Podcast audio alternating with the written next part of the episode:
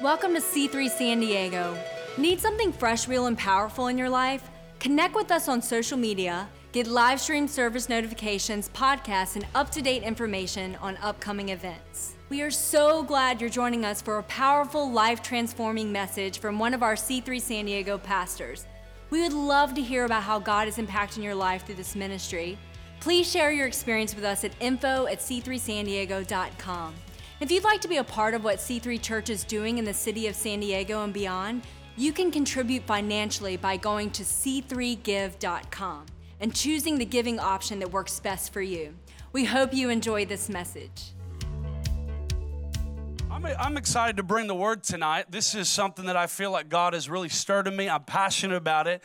I, I'm fully convinced and convicted about this statement that I want to say and begin with, and that is this that God can use anyone from anywhere at any time to do anything.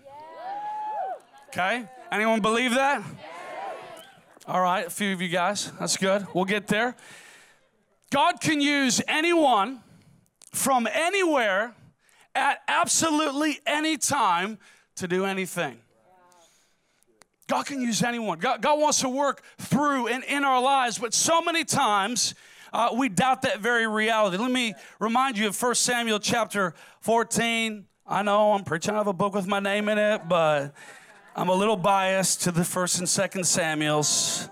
It's a little messed up, but you know, pray for me. 1 Samuel chapter 14. This is this is a story of the, the man Jonathan, who was the best friend of David, who we know as the giant slayer and the king and, and all of that, the worship leader.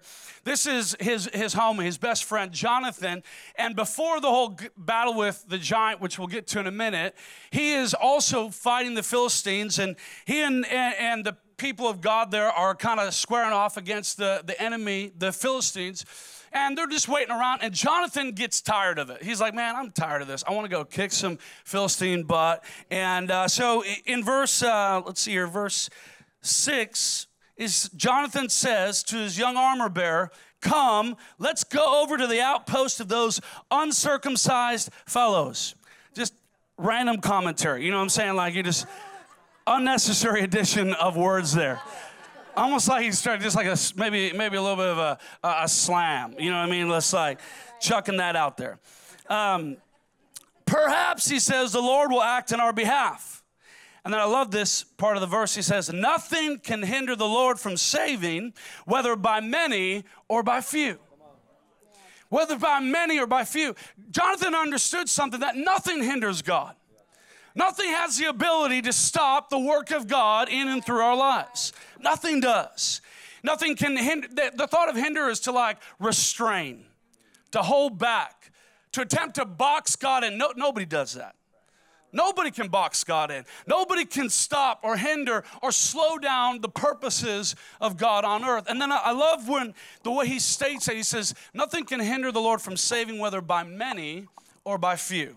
So basically, he's saying whether you feel like you got everything you need or you feel like you got nothing that you need has no impact on God's ability to do what he wants to do in and through your life. Come on. Because God can use anyone from anywhere at any time to do anything. I'm going to try to repeat that until it just echoes in your brain all week long. Okay? So Jonathan understands. He's like, listen, nothing stops God. Whether I feel like I'm prepared, I'm equipped, or I feel like I don't got what I need, that doesn't stop God. That doesn't factor into God's success equation. Nothing can stop the hand of God. Let me pray, and then I'm going to see if I can convince the rest of this of this truth. Father, thank you for your word tonight. Thank you that you're calling us deeper. You're, you're calling us into greater levels of faith tonight. You're calling us into freedom tonight. We thank you for that in Jesus' name. And everyone said, Amen. Now, here, here's what I know about a phrase that I just said is that most of us, before I was maybe even done with saying it the very first time, most of you had already begun to build your list of reasons why that wasn't true for you. We'd already begun to stack up in our minds, yeah, yeah, that's a nice thought, but yeah, but my life is, is not that. You don't understand my situation. You don't know my story exactly. You don't know my shortcomings. You don't know my failures. And we began to stack up. We began to second guess. As soon as I said, God can use anyone from any, you already going, yeah, yeah, no, no, no, no, no, no. Let me, let me, you want to come up here and grab the mic and explain why they ain't going to work in your situation. You began to second guess. You began to, to doubt God's ability to work in and through your life. And really, that's what the enemy is so good at. He is the great second guesser, right? I almost call this message the second guesser. I actually would like to call it that, but the graphic is already made. The second guesser. The enemy will try to second guess us, will try to mess with us. It's actually called anything, anyone, which also works, but the second guesser feels better in hindsight. Okay, so the, the second guesser tries to come along and get you to doubt, get you to, to, to, to not believe that God can really do something great in your life. And he's been doing it since the very beginning. Remember that at the start, Adam and Eve, right? Uh, God had given them everything. Of course, it's just classic, right? They have the whole planet. Why are they hanging out by the one thing they can't have? You know what I'm saying? It's like, feels like a, like I have two little kids. It's like classic kid move. You know what I mean? To want the one thing you told them you can't have. You know what I mean? And it's so human nature of us to do that. And here is Adam and Eve. They're kicking it by the tree they shouldn't be hanging out by. And, um, and that enemy begins to talk to him and says, Hey, have some of the fruit. And um, Eve's like, Yeah, we're not actually supposed to have this because we'll die. And then what does the devil say? Did God really say? Right? Right off the bat, his whole agenda has been to second guess the Word of God, been to second guess what God has said to your life. And whenever God has spoken, whenever every week when you come and you're getting these messages, you're getting these words, and you're getting God pouring into your life, and then what does this second guesser do as soon as you leave this building? Start to get you to doubt it. Start to get you to believe that that's not true. That's not for you. That's not your situation. That's not going to be your story gets us to begin to doubt that, not only just doubt maybe our abilities, but also to doubt the goodness of God. Because what does the devil says? Oh, they go, we'll die. And he goes, no, no, you're not going to die. You're actually going to be like God. And in essence, God's holding out on you. God's reserving something good from you. God's not really giving you everything that He really could and gets you to begin to doubt the goodness, begin to doubt the, the favor of God. And this second guessing reality begins to mess with us and take us out. And before you know it, the enemy has found his way to neutralize us and to sabotage the gifting that God has put in each and every one of us. Because God has spoken life and God has spoken favor and destiny and purpose and potential, but then you got that stupid second guesser coming at you. The key is to second guess the second guesser, right? Come on, somebody. We got to second guess him. We can't let the devil have the last word. You know, uh, David, kind of flipping forward a couple chapters into 1 Samuel, again, Samuel, still in that book, hanging here, 16 and 17. Um, we get in the story where David is first being called by God to be the next king of Israel, kind of a big deal. So the prophet Samuel is told by God, hey, go get Jesse and I'm gonna I'm calling one of his sons to be the next king of Israel. Pretty big day, pretty big big for Jesse. You know what I mean? That's pretty cool. You're about to become a part of the royal family. This is gonna be sweet. Life's about to change, right? So he calls all of his kids, all of his boys in. They line up. Prophet comes in. He's getting ready to anoint the king. He kind of goes through the whole lineup, and God's like, "Nope, none of these are it." So prophet's pretty confused because he's usually fairly accurate. You know what I'm saying? Like he's usually pretty dialed in. So he's like, what? What's going on here? He's like, is there anybody else? You got any other kids? And Jesse's like, oh, that's right. There is one more. He's out in the field, right? And I'm trying to, trying to process Jesse's situation here. Either he's a punk or thought, you know, maybe he's just got a lot of kids and he thought David was in the lineup. You know what I mean? Anyone have a lot of kids in your family? I grew up in a family with six kids. I got left a lot, okay? So being left out in the shepherd field is like standard operation when you grow up with six kids in your family because you can't keep everybody on track. After four, it's a crowd. You know what I'm saying? It's just like you don't really know you don't know if you got your kids or not. You know what I mean? So many times, if my parents drove two cars to church and then left church, there's at least one to two of us still hanging at church. You know what I'm saying? That was pretty standard, okay?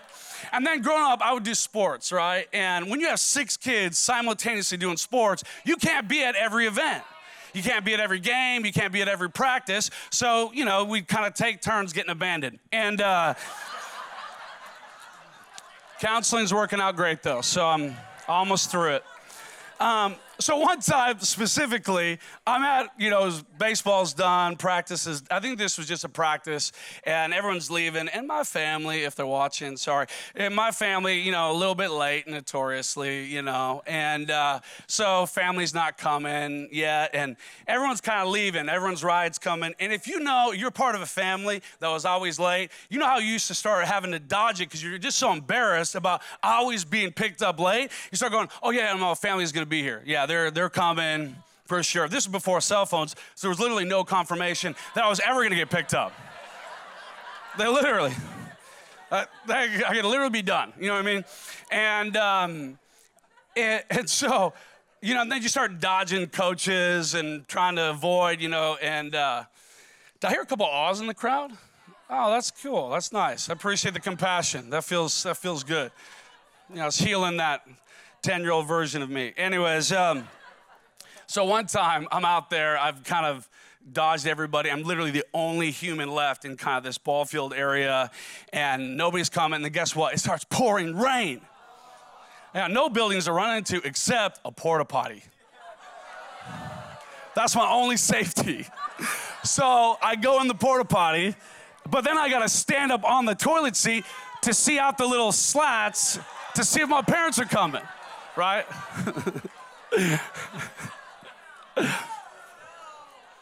Don't worry, I'm not going to describe how the experience was inside.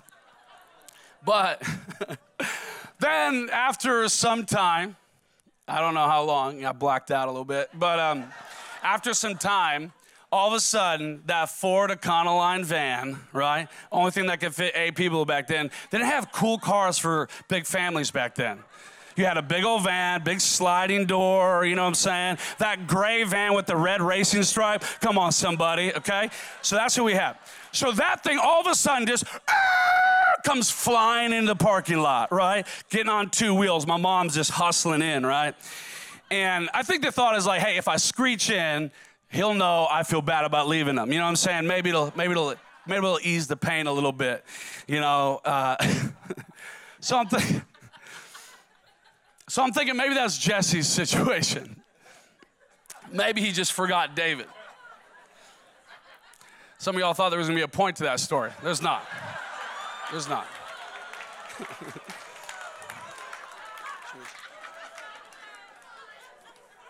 Tonight's sponsored by Kirkland, also. Um,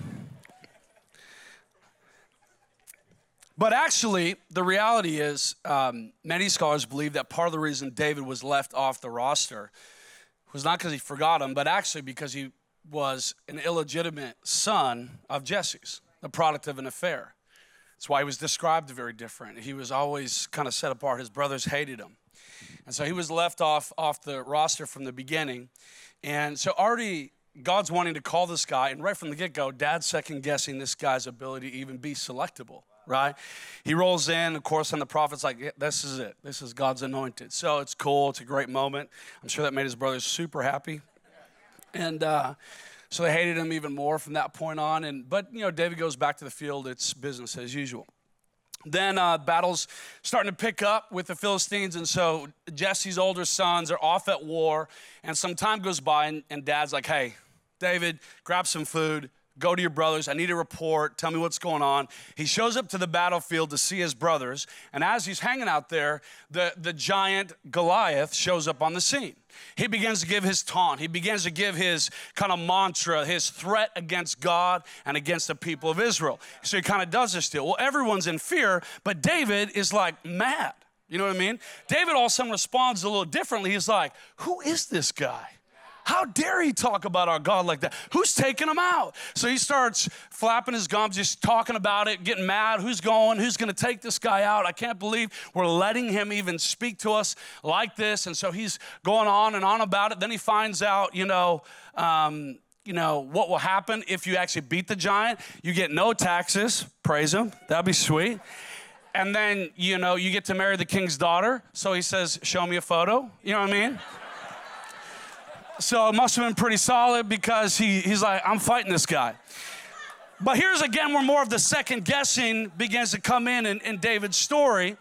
1 Samuel 16, um, actually, it's jumped down to, to 17. As David is creating this commotion, 17 verse 28, it says, Eliab, David's oldest brother, heard him speaking with the men. He burned with anger at him and asked, Why have you come down here? Uh, and here, look at, listen to the backhand. And with whom did you leave those few sheep in the wilderness? I know how conceited you are, how wicked your heart is. You came down here only to watch the battle. This dude's basically just exposing his own heart, right? But here David is trying to do something, trying to step out. He's getting second guessed, getting his motives second guessed, getting his, his heart second guessed. We must make such a commotion that finally the king says, All right, David, come on in. David kind of begins to give him the speech about how he wants to take out the giant. The king's not very encouraging. In 17, verse 33, Saul replied, You are not able. That's not a great start to the speech from the king. You know what I'm saying? You're not able to go out against this Philistine and fight him. You're only a young man, and he's been a warrior from his youth. Second guessing his qualifications, second guessing what he could do. Then he finally somehow convinces the king to let him go out and take out the giant, which is insane. I mean, we read it like, oh, yeah, totally cool, makes sense, because we know that he beats him. But in that moment, the king rests the entire future of that nation on a young boy who is not trained as a, as a warrior, right?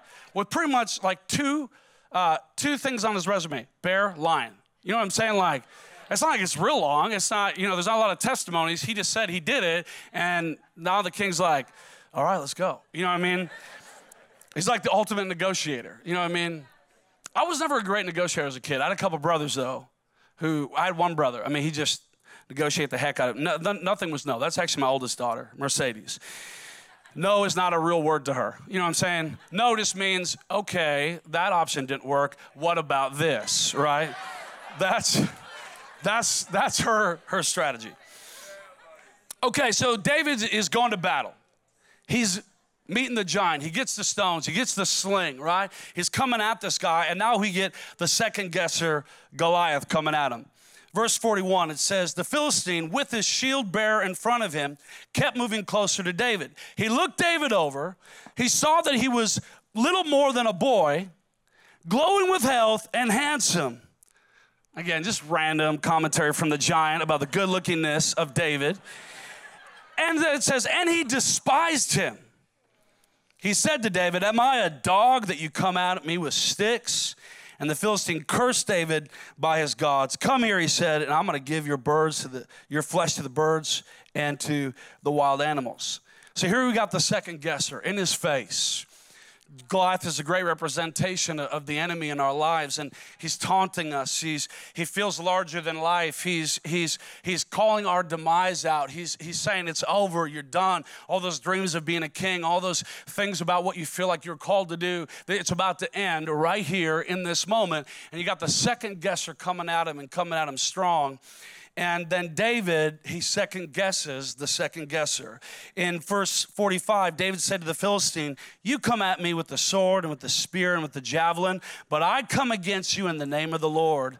Uh, uh, the Lord of. Uh, All right, let me start that verse over. But I come against you in the name of the Lord Almighty, the God of the angels, armies of Israel, whom you have defied. This day the Lord will hand you over to me, and I will strike you down and cut off your head. Today I will give the carcasses, this gets raw in case anyone needs to plug their ears, carcasses of the Philistine army to the birds of the air and to the beasts of the earth, and the whole world will know that there is a God in Israel. So David doesn't let this guy have the last word. He second guesses it. He comes back with the truth of God's word. He comes back with the authority that God has given him, and, and he defeats the giant that day. He has this unbelievable victory, and, and, and Israel's saved, and, and freedom comes because David steps into who he is, trusts God, doesn't hold back, doesn't measure the giant to himself and choose to retreat and look at his limitations. He goes after, he second guesses the second guesser because he understands that his limitations don't limit God. And Jonathan and David both understood that my limitations don't limit God.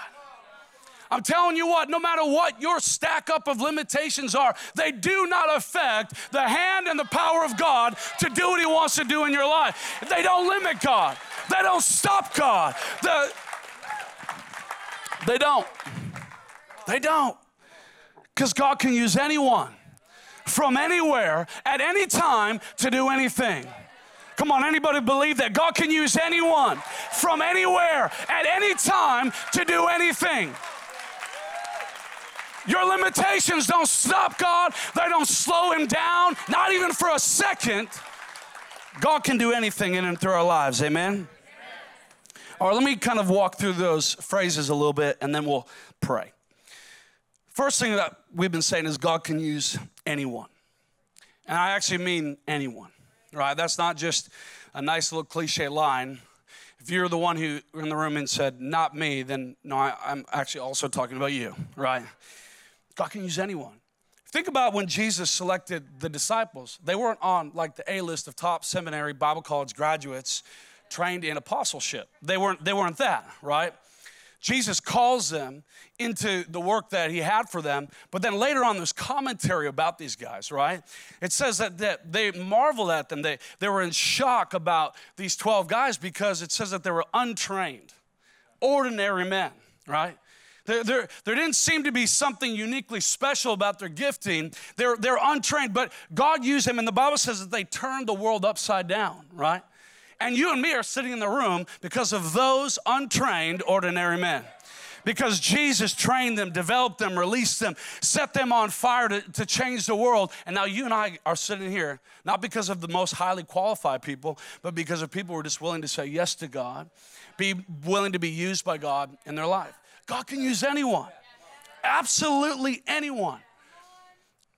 God can use your life. God wants to. God wants to work through your life to impact uh, this culture, this city. God wants, eh, man, if you're passionate about the arts, man, God wants to use your life, right? You're passionate about politics, God wants to use your life in that area. You're passionate about uh, expanding in business and, and creating wealth and global domination. God can use your life. If you're called to change a city and, and, and step into ministry, you feel called to do that, God can use you. Too often we disqualify ourselves. We look at our limitations. We, we, we unselect ourselves from the possible options of God being able to use our life because we, we look at our, our lack instead of just trusting what God said about our life, right? God can use absolutely anybody. And he can use somebody from anywhere. Anywhere. Right? You don't have to have all the right connections. You don't have to come from a certain family line to be used by God. There, there's no prerequisite. God can use absolutely anyone from anywhere. The Bible is full of people who are nobodies that God selected to do something unbelievable. A lot of times we, we, we disqualify ourselves because we don't feel like we're in position to, to be used by God because of we just feel like we're nowhere, we're, we're nothing, or we're, um, we're insignificant maybe in the big picture of things. But you know, I, I feel like so many of us could probably give uh, their own testimonies of feeling this way. You know, I feel like that's a little, little, bit of my story. I'm from Minnesota. I don't come from a, a, bunch of money or some specific family line. All I knew is as a young kid, I wanted to change the world. I wanted to make a difference. I had no reason to believe that that was an option for me. you know, I, mean, I had great parents, I had a great family. It wasn't like I, I grew up in too much, like some horrific backstory. My parents loved me, they loved each other, they loved God, they taught me how to serve God passionately, all that. But there wasn't any specific reason why I would think, yeah, yeah, I'm gonna, I'm gonna change the world. Yet, when you're disobedient and you distrust God and you take a word that God has given you in your heart, and whether it's in the written word, whether it's a prophetic word that God has spoken over your life, and you just say, Come on, I believe that. Come on, I'm gonna change the world. I used to always say as a kid, I want the history books to have to record that I existed, right? Now I'm a little bit more like I want the history, you know, to record that Jesus, but um, it's altered a little bit. you know, there was a little bit of a selfish, ignorant childhood thing going on there. But still, I legit still want to change the world. I want there to be a shift. C3 San Diego is going to have to be recorded in the history books. Amen. And, and here I get the unreal privilege, like Pastor John was just saying, that those following Jesus books are in like seven different countries, different languages. And uh, English and Spanish right now, we're translating into Arabic right now, which is super exciting. And uh, so we're going to make a difference in that part of the world, amen? And also, uh, Arab speaking immigrants that have come to America too, they need Jesus, right? And uh, so I'm really excited about, about that. But I'm telling you what, if God can use my life to impact the globe, He can use your life. There's, there's no reason, I had no extra special qualification. I was uneducated, ordinary, right? and God decided to, to use my life. Amen? Um, and He can use it at any time. So God can use anyone from anywhere at any time. The second guesser is so good at this little lie, right? When you're young, his big lie to you is you're too young. Come on, who, who do you think you are trying to step out and do that? Who do you think you are trying to buy a home? Who do you think you are trying to start that business, do that ministry, write that book, uh, create that impact? Who do you think you are? You're too young. Wait till you're a little bit older. Wait till you get some experience under your belt. Wait till you're in, in the next era of life, right? And then if you believe that, then when you get older, then what does he say? You're too old, right? You passed it. You missed it. You, you, you, you've missed your moment.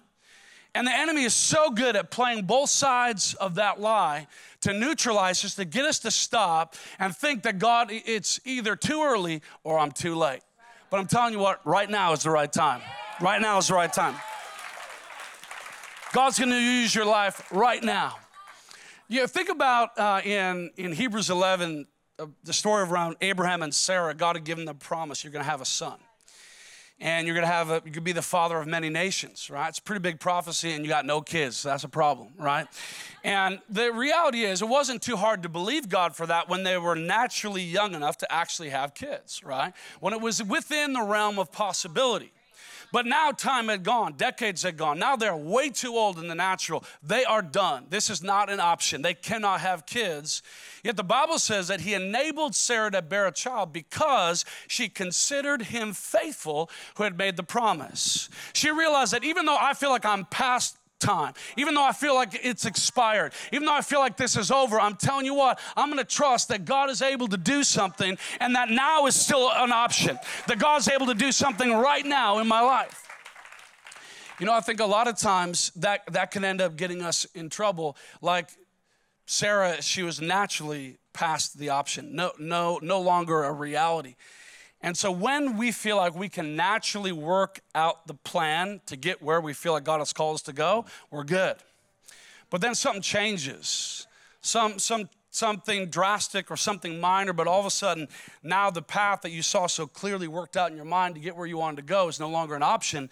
And then you begin to freak out. Well, maybe that's not real. Maybe God hasn't called me. Maybe I need to change plan. Maybe I need to stop believing in that dream. Maybe it was just a, a fantasy and not a real call from God in my life.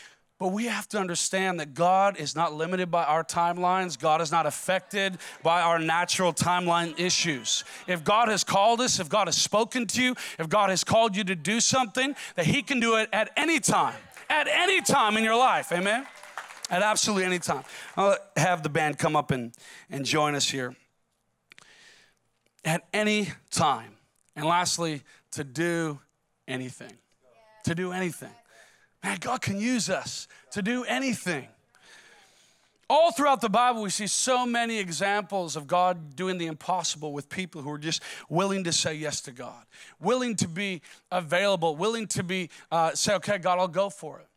And I think a lot of times we we assume that God can only do things that seem like within our natural uh, capacity to do them. So we don't realize that when God is calling you to do something, it may seem out of the ordinary to you, but that doesn't mean God isn't calling you to do it, but He's gonna do a miracle. He's gonna do something supernatural in your situation. So we need to learn how to trust God and understand that God can do absolutely anything through our lives. He's not confined or defined or restrained or hindered by our lives and our circumstances, right? Think, think about the young Mary. Uh, this is a pretty big deal to be selected.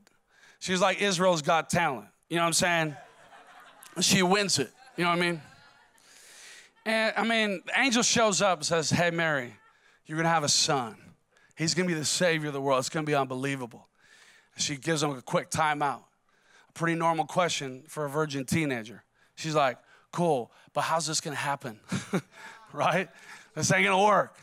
I'm not married and I don't hit the clubs. So how's this to happen, right? But what, is, what does angel say to her? Hey, listen, the Holy Spirit is going to get involved, right? The Holy Spirit's about to overshadow you. What, what's going to happen in your life is going to be the work of God. It's going to be something supernatural. It's not going to just be all wrapped up in your own ability, Mary. God is going to get involved. And a lot of times we, we shortcut the purpose and the plan of God because we're always trying to do it in our own strength. And we're always going, man, how's this going to happen? But God, how could that happen? But how is that possible in my life? How could you use my? How would you do that? And God's just trying to get our attention to go, hey, listen, the Holy Spirit's going to get involved. It's not by might or by power, but by my spirit, says the Lord, right? So God can use our lives to do absolutely anything, not because we have it all together, but because God is able. And God is able to empower us, equip us, resource us, strengthen us. He, he, he's able to help us overcome any natural challenge in our life to fulfill the purposes of God in our life. God can use anyone from anywhere at any time to do anything, right? Anybody believe it? All right, I'm feeling it now. I'm feeling it now. God can use anyone from anywhere at any time to do absolutely anything. God's going to use your life right now in this time, this era, this season. God's using us as a church in this season, in this hour, to reach a city that's far from God, who's desperate for hope, who's desperate for the presence and the touch of God. God's using us. God's using you in your business. God's going to use you in your family, in your neighborhood, in whatever sphere God has called you into. God is going to use your life because He's able. He's able. We got to remember, like David. Man, David understood that his strength didn't come from himself. David charged the giant that day not because of his qualifications, but because of God's qualifications, because of God's resume, because of his power and his strength. In Jeremiah 32, verse 27, I love this. God is speaking to us. He says, I am the Lord, the God of all, all mankind. Is anything too hard for me? Gosh, what a question. A rhetorical question that God is saying, listen, nothing's too hard. Nothing's beyond my reach. Nothing's beyond my possibility. Nothing's beyond my scope. That dream you think is crazy and big and impossible, it's not. With God, all things are possible, right? With Him, that thing that God has put on the inside of you is going to come to pass if you stay in faith and you continue to trust God, continue to go after it, continue to take steps in that direction that He's called you to do. God wants to work in and through our lives. I hope this week that echoes that God can use your life. He can use anyone from anywhere at any time to do anything. Come on, one more time. God can use anyone from anywhere at any time to do anything. If you believe it, give God a hand clap of praise tonight. Come on. We just got to be like, can stay standing. We got to be like Mary, who just said in the impossible situation, Lord, let it be unto me according to your word. Amen. It's got to be available. We got to make ourselves available. Tonight, I just want to pray for anyone who may, maybe feel like this word was for you. Maybe you're facing some giants and you're in fear. Maybe that dream that was inside of you, maybe you feel like you've given up on it. Maybe it feels like it's past expiration. Feels like it's impossible. Maybe you've been allowing fear to kind of get the best of you, get you know, kind of get you to retreat when God's calling you to advance. Maybe some of you have not yet started the dream that you know because of, because of fear, because you've been looking at your qualifications and they're not matching up. Or maybe some of you feel like you're past expiration date on something. A dream is dead and it's gone. I just want to know if, if anything in that kind of zone, God's kind of speaking and stirring you. I believe I want to release His faith, strength in your situation. If that's you, go and lift up your hand. If, if I'm speaking to anybody, okay. Sounds like it was a right word for tonight then. Um, so, if you raise your hand, would you make your way out of your seat? I just want to pray with you here tonight. Just come down here to the front. We're going to pray, we're going to worship. Thank you so much for joining us online. We hope you had a powerful experience. We want to take this time to personally help you navigate the next steps in becoming connected. If you made a decision for Christ today, need prayer, or want more information about our church, go to our website, c3sandiego.com. And if you didn't get a chance to give online during service and would like to contribute financially, you can go to c3give.com and click on the giving option that works best for you. We look forward to hearing from you. See you at church.